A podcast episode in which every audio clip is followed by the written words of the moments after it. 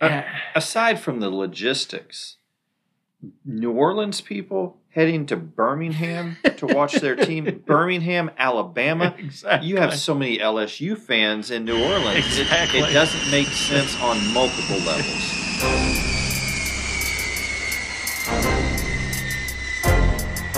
It's time for the Brew and Shavers Sports Podcast. Coming at you every week to talk all the things that make us love sports the games, the rivalries, and of course, the personalities. We are stoked that you are listening. Uh, we believe that you're more than listeners. Uh, to quote Brian Kelly, you're family, and we're glad that you're listening to us. Absolutely. Welcome back, sports fans, to a brand new episode of the Brew and Shaver Sports Podcast. Some people have a doomsday clock countdown, some people have a Christmas countdown. Darren has a college football countdown, and let's start off by telling everybody, Darren, how many days till the kickoff of the college football season? I opened the doors on the football advent calendar and it says 131.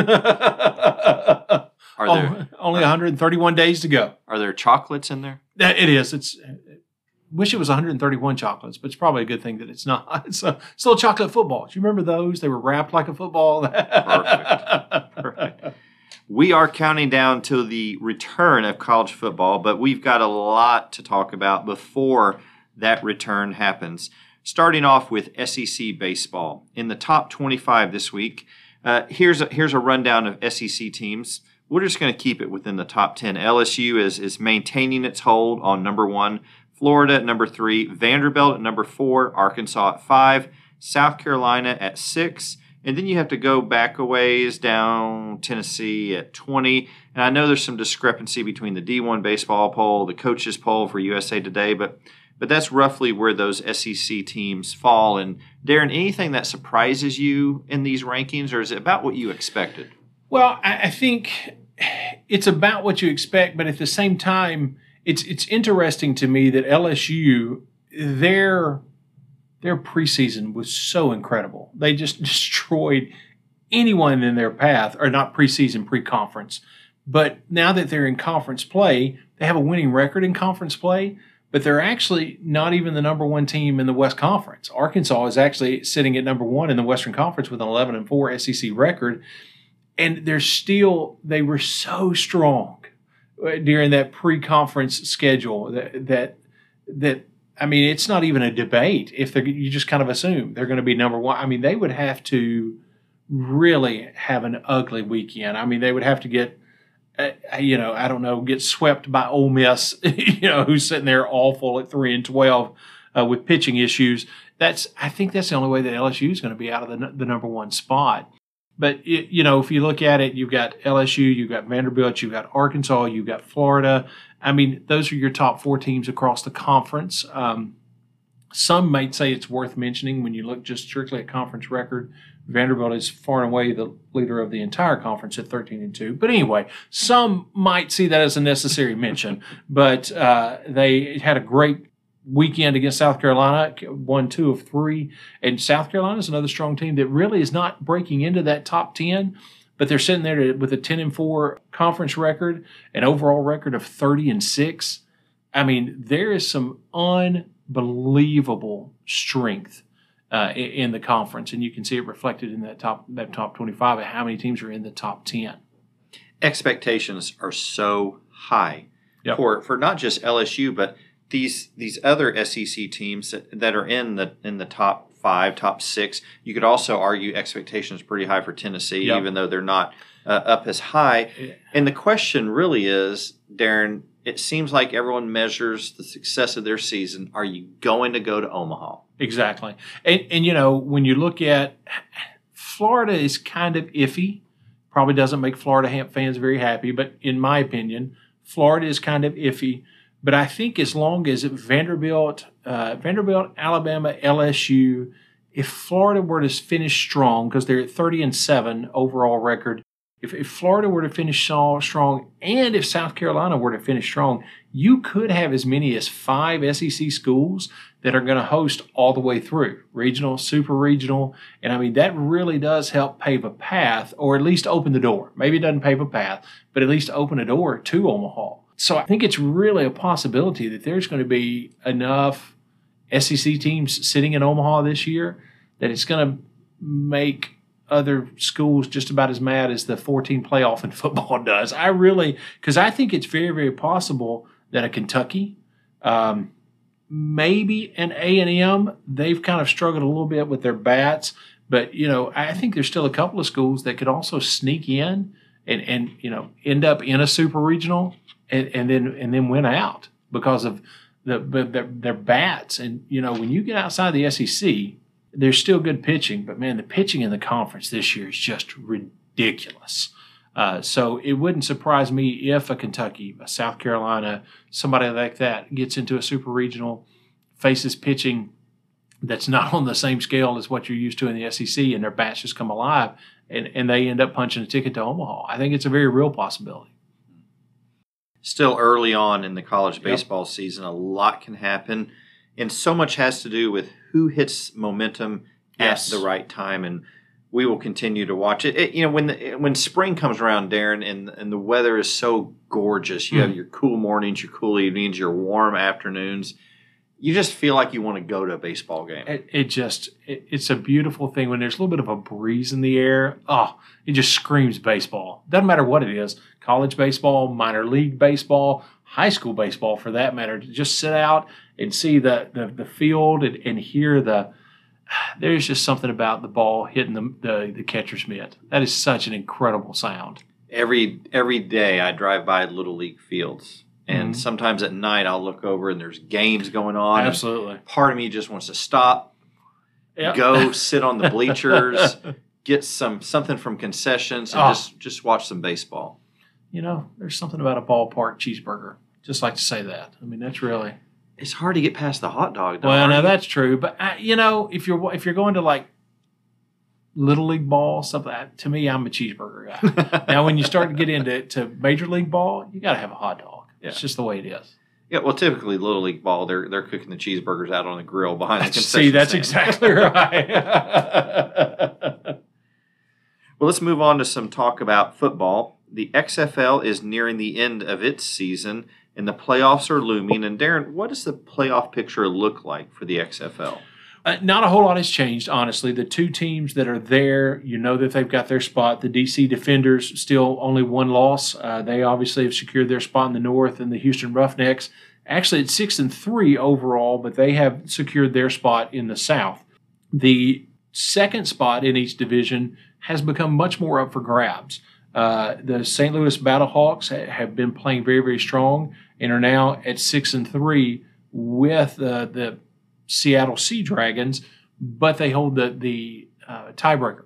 So if the season ended today, the, the St. Louis Battlehawks have now played themselves into that second playoff position in the North Division, and the Renegades have not done what they need to do to secure their spot. They are now sitting at four and five. They had a chance to win a couple of games, really improve their stock, but uh, they have instead started to slide backwards a little bit, and the San Antonio Brahmas have picked up their pace a little bit. So it, it's it's such a short season. It's hard to get your head wrapped around the fact that a three and six team is potentially playing themselves into the playoff spot. But but that is definitely the, the case. It depends on uh, how all the games this weekend shake out, and, and it will be a final who plays who or, or who wins their games this week that decides who has that second spot in each one. I, I honestly think kind of the way it's stand now is the way it'll end up. It'll probably be DC or definitely DC and then St. Louis from the north, and then um, Houston and Arlington from the south. But it'll be interesting to see how those games, especially the to me the more interesting of the two is the St. Louis and Seattle because both those teams have winning records uh, and are playing some pretty good football. Don't know that you can really say that about Arlington or um, San Antonio right now, but they still are playing for a playoff position. So next weekend's games will tell us the tale of who's going to make the playoffs.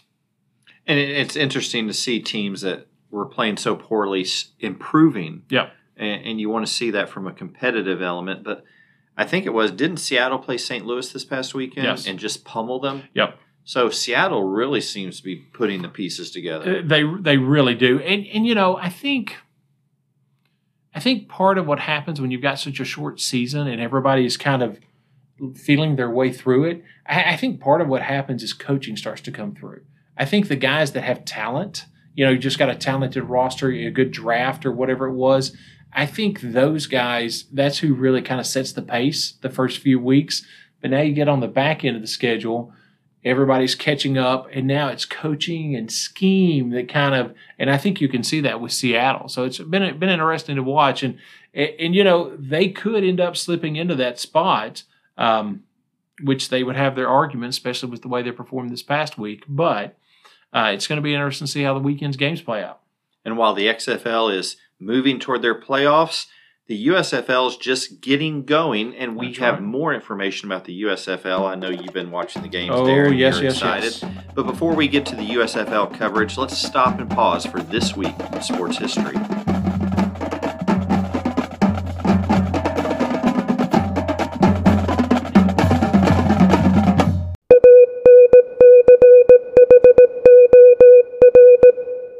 April 19th, 1897, the first Boston Marathon is run. John Graham, a member of the inaugural U.S. Olympic team, was inspired by the success of the first marathon at the 1896 Summer Olympics and decided to organize the event. The race was originally called the American Marathon and was the final event of the Boston Athletic Association Games. The course was 24.5 miles long and a field of 15 entered to run. The winner was John J. McDermott with a winning time of 2 hours and 55 minutes and 10 seconds. Oh, thank you.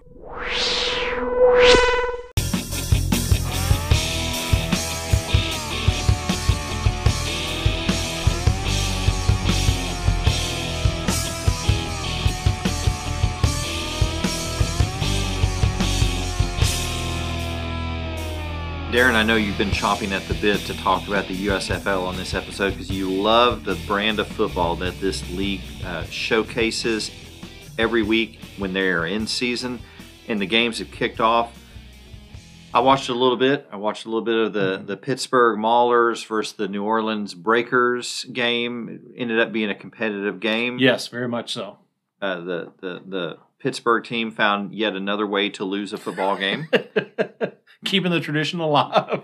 Maybe they should stick to the Steelers in the NFL. no kidding. But it, it, it seems to be uh, at least this first week a pretty pretty competitive uh, league. And so, Darren, uh, talk a little bit about uh, what you saw this week. Anything surprised you? What are you looking forward to? Give us the USFL breakdown. Well, I tell you, one of the first things that stuck out in my head watching, and of course, uh, watched a little bit of all the games. Uh, some of it was just kind of scrubbing through it, you know, and I'd, I'd watch certain segments and stuff, but tried to watch a little bit of, of all the games.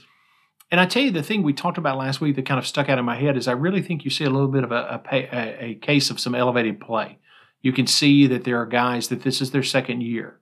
Uh, they're getting into the system. They are familiar with the system. It's their second year with a lot of these their their teammates with the same coach, and, and you could see the team the play elevated. It seems like some of the uh, the sloppy penalties that we saw last year, especially in the first couple of weeks, and even this year in the XFL, um, and some of those we're still seeing, but it seemed like those weren't as prevalent.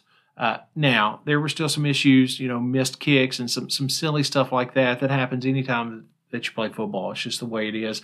But I, I think the overall level of play is elevated, uh, and, so that's good to see. That's exactly what you want to see. That's the only way they're going to sustain. Uh, but you, you know the the ones you expected to win for the most part did. That I guess that is kind of the one downside. You still kind of see this these tiers. Now I will say uh, the Panthers, uh, the, the Michigan Panthers, did win this week. So that's you know maybe they're shaking off the legacy of Jeff Fisher. Uh, so they were able to get a win. Uh, but you know the, the the Stars won, the Generals lost. That was a little bit surprising. But the Birmingham Stallions won, the New Orleans Breakers won. Um, unfortunately for the Houston Gamblers, they're kind of on the same path they were last year. Uh, and the Memphis Showboats did not have the uh, the debut that they were hoping for. Um, but it was still it was a competitive game. You know they only lost the game by four points, uh, so you got to give them that. But um, it still wasn't what they were looking for, but but some still, you, you know, the overall margin of victory outside of you know the the Michigan win that was that was a pretty pretty resounding win over the Gamblers but but outside of that some pretty close competitive games so that was a really great thing to see. There's a couple of things I, I, like about what the USFL is doing. The, the first one has to go has to deal with one particular team. I'm so glad the Pittsburgh Maulers changed their colors to reflect yeah. the, the black and, and yellow uh, mm-hmm. uh, of of all the Pittsburgh sports teams right, right so that was a good move on yep. their part the second good move, I think, for the league as a whole is expanding to different sites. Last year, all the games were played in Birmingham. Birmingham. This year, Birmingham, Memphis, Detroit, and Canton. Mm-hmm. And you basically have two teams playing at all their games at each of those sites. Correct. Now, that's still not ideal, right. Darren, because if you caught any of the New Orleans game, the stadium in Birmingham looked virtually empty. Absolutely. Not a whole lot of, of fan No. support there. So, what do you think about the expansion to four sites, and um, and then what do you think about the possibility of further expansion? And before you say that, I love the fact that they're playing games in Canton, where the Pro Yeah, Football Hall of Fame. is. exactly. I do think too. that's a brilliant move on their part. But but what do you think about the the whole expansion? Well, first of all, you know, we talked last week about the fact that the um, the Canton hub was really an active hub with a lot of attendance to things. Even the open practices were getting a lot of attendance. I hope, uh, kind of skipping over the first part and going to the second part of the question first. I hope when it does come time for for uh, further expansion, that that there is a even if they call it the Ohio whatever, that there's a Canton team. I, I think that I think that would be a really missed opportunity because you can pull from a lot of that area and, and not just depend on Canton as a market. Um, and I think it would be such a draw because it would be so unique in that area to have a home team that's that's the base of the Pro Football Hall of Fame. I, I think that's a real positive. I hope they pay attention to that, and I hope they do that when it comes time to expand to maybe ten teams or you know twelve teams, whatever that is. Outside of that, going back to the first part of the question, I'm, I'm glad that they have expanded, just like you said, to at least four uh, host hubs. I do feel like they missed some opportunities. Uh, I think it was a smart move to use Detroit as a hub uh, because that's a large that's a large market to pull from. Um, I think it's kind of an odd. Oh, and let me say this first. Uh, we have talked two or three times about the Orlando team no longer it was Tampa. The USFL did not have an Orlando team. It was a Tampa team. They were the Tampa Bandits. That hit me actually this weekend. It was like, ah. So anyway, so I think it's a little odd that Tampa moves to uh, Memphis, and in the same year they also become a host hub. I think that's because you haven't built the base. It's the first year for the team. It's the first year for the. Uh, to me, it would have made a little more sense to make that that fourth and final hub New Orleans. And you could have even had New Orleans and Memphis there together instead of New Orleans being based in Birmingham and pull the other Memphis team into Birmingham. To me, that would have pulled on a much larger larger market that had an opportunity uh, to pull uh, from from bigger areas. and it would have made more sense, uh, especially now that New Orleans Tulane has their own stadium so you're not going to be playing in you know eighty thousand, you know whatever it is in, in the um, the Superdome. Is that right? Superdome, yeah, the the Superdome. Um, so that that made it an easier move. At the same time, I see the plan, and it makes sense to me because they built TV audience last year. And you know there were some moments where the, the, the, the attendance was pretty decent in person last year, especially when it was Michigan playing Philly, and you're in Birmingham, Alabama, but there was still some decent attendance. So I think it's just another one of those pieces of you're just going to have to kind of wait it out. You know, it's going to look a little ugly when the non-host team is playing in that host hub, but they're from the initial what I've seen so far, and a lot of this is just what you call overnight numbers, so they're not overly dependable. But the overnight numbers are actually pretty good. They're pacing right with the XFL. Um, which is a positive thing. Uh, you know, you, you, wonder if there was going to be a little bit of drop off because they had some some TV competition this year.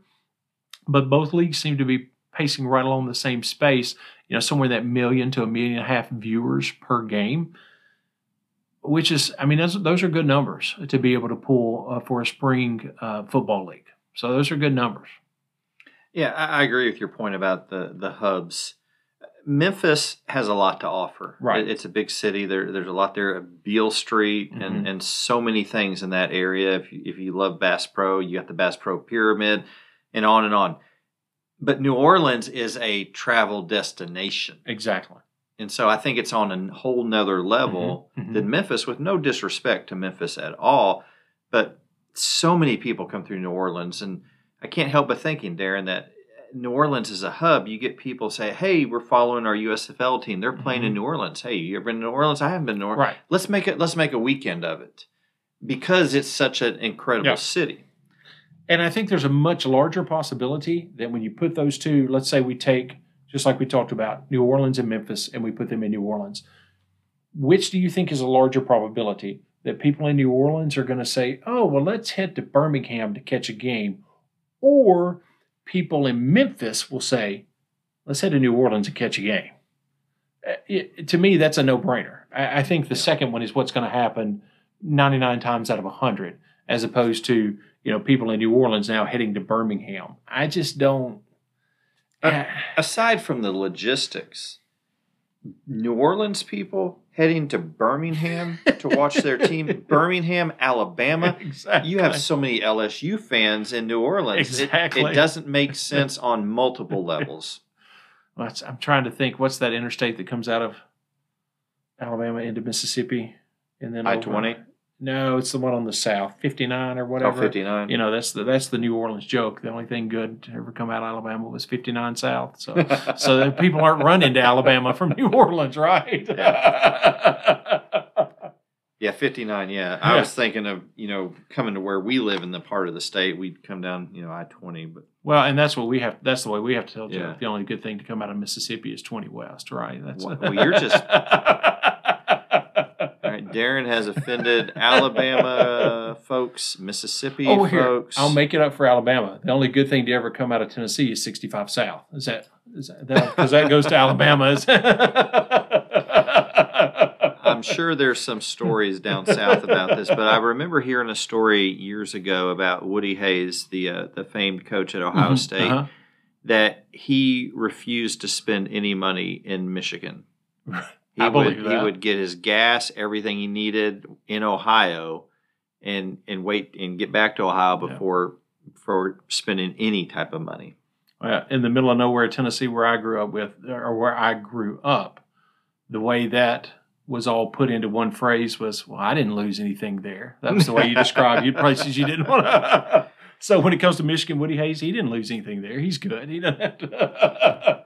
Now I know of one listener we have who's a huge Ohio State fan. So Doug, if you're listening to this podcast, I need you to fact check me on that story. I've ventured into right. unknown territory. I want to make sure. So if if if I got anything wrong or left anything out, please uh, send me a note. Uh, let us know, uh, and you can you can correct it or add whatever whatever we left out. yes.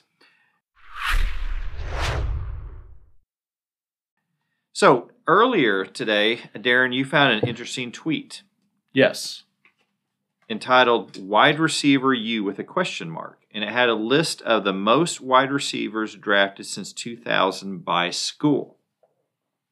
Now, toward the bottom, you had um, UCLA, Tennessee, Notre Dame, A&M, Michigan, Miami, Georgia, climbing up Florida State, Alabama, Oklahoma, Clemson, USC, Florida. And at the top is LSU and Ohio State with 22 each wide receivers taken in the NFL draft. And looking at this list, it's impressive. You have um, SEC, uh, Oklahoma, that's technically Big 12. We're already saying they're SEC. right? Exactly. Uh, pretty dominant. And typically, when you think of the SEC, you don't think of wide receivers. Right, absolutely. You think of uh, a high uh, bruising running game, Yep. a tenacious defense, Tight ends. tight ends. Yep. But I thought this was fascinating that LSU is tied with Ohio State for the most wide receivers drafted since 2000. And you've got LSU, Florida, Oklahoma, and Alabama right there in the top in the mix. It's that's really interesting. You're right, and your list must be different than mine. Vanderbilt's. I mean, I wrote it in, but still there at the bottom. I just wanted to point that out. Go ahead. Let's see. Um, on this list, UCLA was last with 12. How many does Vanderbilt have? Uh, let's have uh, four, I Four. believe. Missed it by this much. they were they were. I see. I thought it was a ballot. It was my right in vote. And that's what. Of course, uh, Ohio State fans will will talk about their guys. right. Um, you know, they've had some great ones come out, and, and Mm-hmm. a couple this past year are 2022. Garrett Wilson, Chris Mhm. Olave, who incidentally is playing for the Saints. Michael Thomas for the Saints For the played, Saints, at, played at Ohio State. I always Um, think of Ted Ginn Jr. That's one that pop jumps out to me Yeah, when I think of Ohio State wide receivers. Yeah, he he was a, he was a good Yep, one. yep. Uh, Parris Campbell, and, and of course we're only going back to 2000. So so some of the guys that you may be thinking of, if you're we're not mentioning them, that's they they came pre 2000. But when you flip it around and you look at LSU Mm-hmm. and think about the most recent ones, you have Ja'Marr Chase, Terrace Marshall junior Justin Jefferson, Yep. and, and then you go down to some of the the lesser known ones, um, Russell Gage and James Wright, Rueben Randle, and and the familiar ones, Jarvis Landry, Odell Beckham, Odell Beckham Jr. Jr. Yep, that was the first one that Uh, popped into my head. And then you think of guys like Michael Clayton and Devery Henderson. Of course, I, I, I think probably the, the best one is Josh Reed, probably the best wide receiver to ever come out of LSU. Mm-hmm, mm-hmm. Um, when you look at the numbers he put up, and especially when I think his first year he played, they pretty much put him in the running back role. Right. But I want to point out one issue I have with this, and I don't think it's a, a tie between LSU and Ohio State. And here's why Okay. They have Braxton Miller listed as a wide receiver. Now, technically, that might be his position in the NFL, and maybe that's what they're basing it on. Mhm. But Braxton Miller played quarterback at Ohio say. State. It was a big deal because he switched to wide receiver because he wanted to be drafted. So they've only drafted 21 or had 21 drafted. SEC dominance again. That's right. That's exactly right. They're, they went from tied for first to barely better than Florida. We might as well offend everybody in Ohio now. Alabama, Mississippi, Ohio. Who's next? We're, we're, Who's on the list? we will figure someone out. We, We're taking names tonight. I think that's a very valid point because that's you know you can't to say someone was drafted in a position that they that they never played. That doesn't. Eh, yeah, that's not a valid. It's probably somebody from the Big Ten that came up with this list. It's probably it's probably what happened. I don't know if it will help at all. I actually liked Braxton Miller as a Yeah, quarterback at yeah. Ohio State.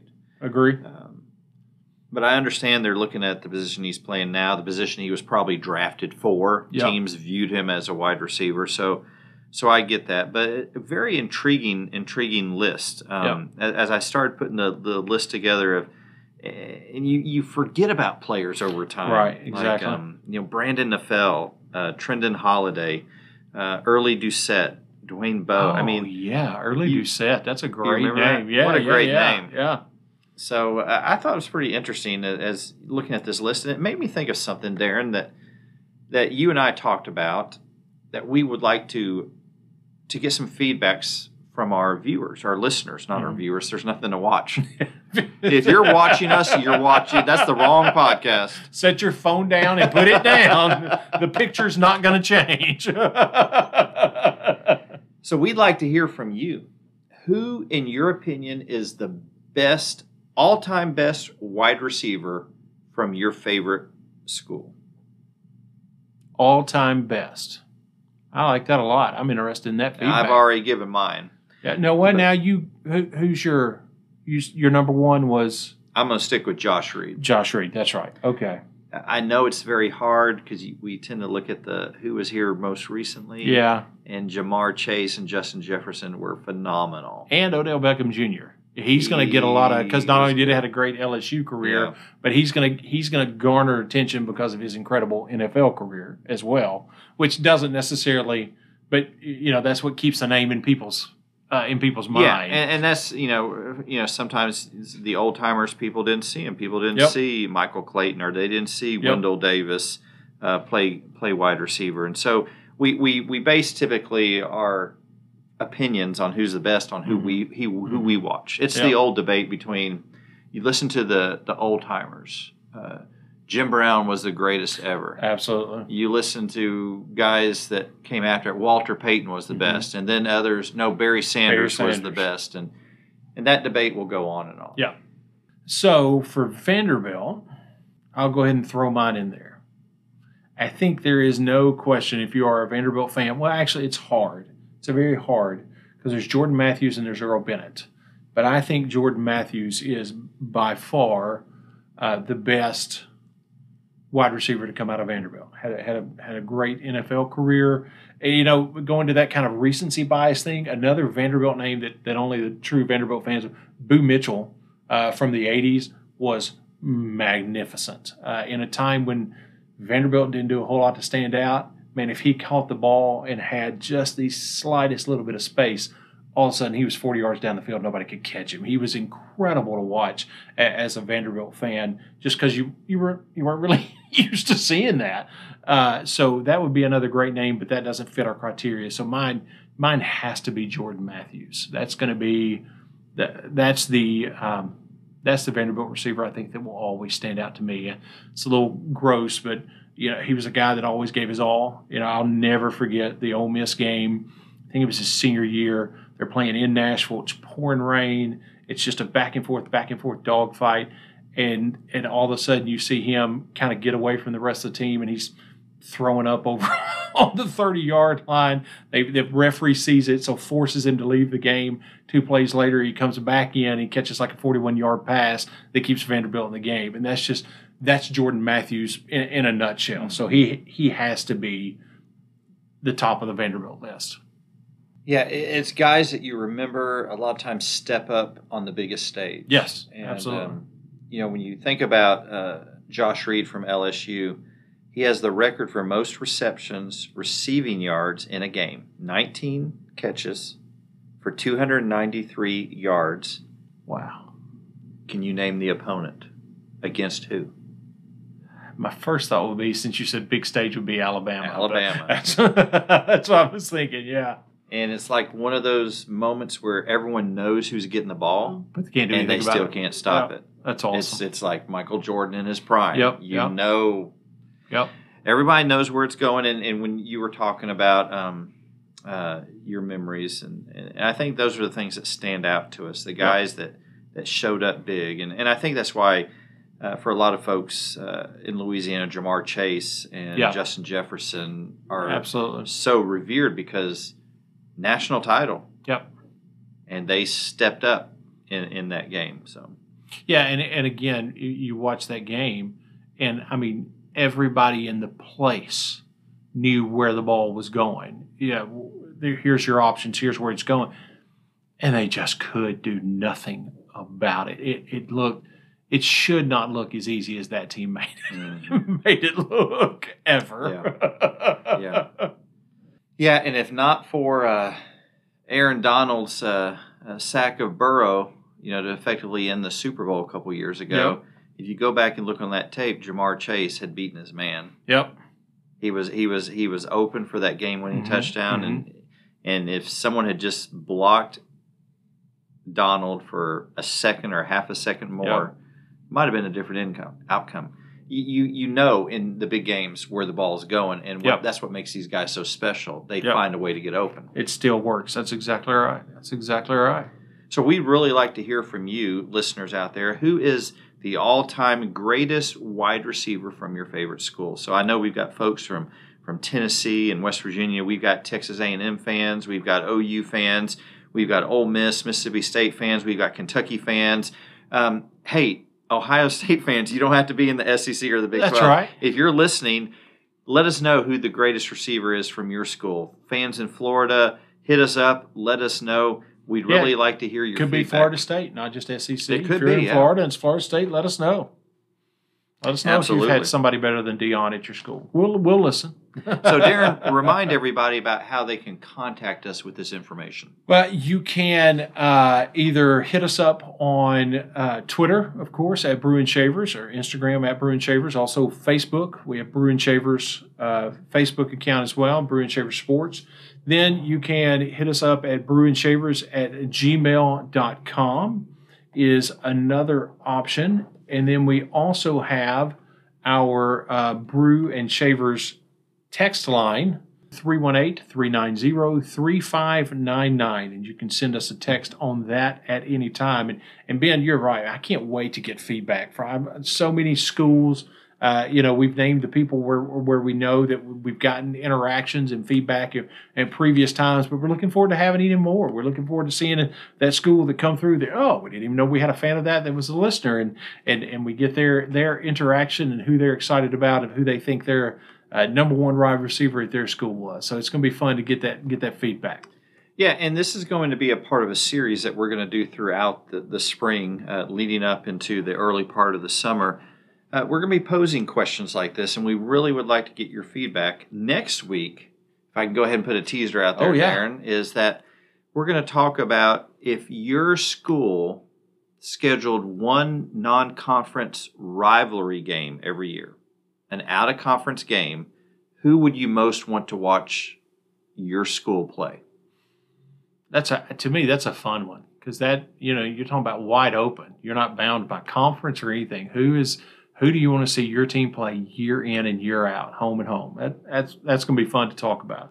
And, and we we were just uh, discussing this briefly, and the possibilities are so intriguing of, of the kind of matchups that might develop. Yeah, and and who you want to see, it, it not just who you want to see your team play, but who's going to be a fun, you know, like year in and year out. Because you think, oh, well, I'd like to see him play this team, and then you talk about it like you and I. I'm just like, oh, wait a minute, what about you know? And then you've come, you you're 180 degrees the opposite direction because you're thinking about a matchup or a, a little bit of a history that you've forgotten about, uh, and and now okay, well now I want to play them. It, it's a fun conversation. And with the 12 team playoff expansion, Mm-hmm. suddenly one loss doesn't doom you. Right, exactly. Maybe not even two losses. Yep. So it, it's going to be very intriguing. I can't wait for this conversation. Yes, next- it'll be a fun week. And so- conversation. but before next week, let us know who the best wide receiver is at your favorite school. Contact us. We want to we want to share those results with everybody, and then talk a little bit about who's the best wide receiver ever in the SEC and the Big Twelve in Division One. in Division One? Well, that's a big question. There are a lot of names on that list. We might go through two pots of coffee next week. exactly.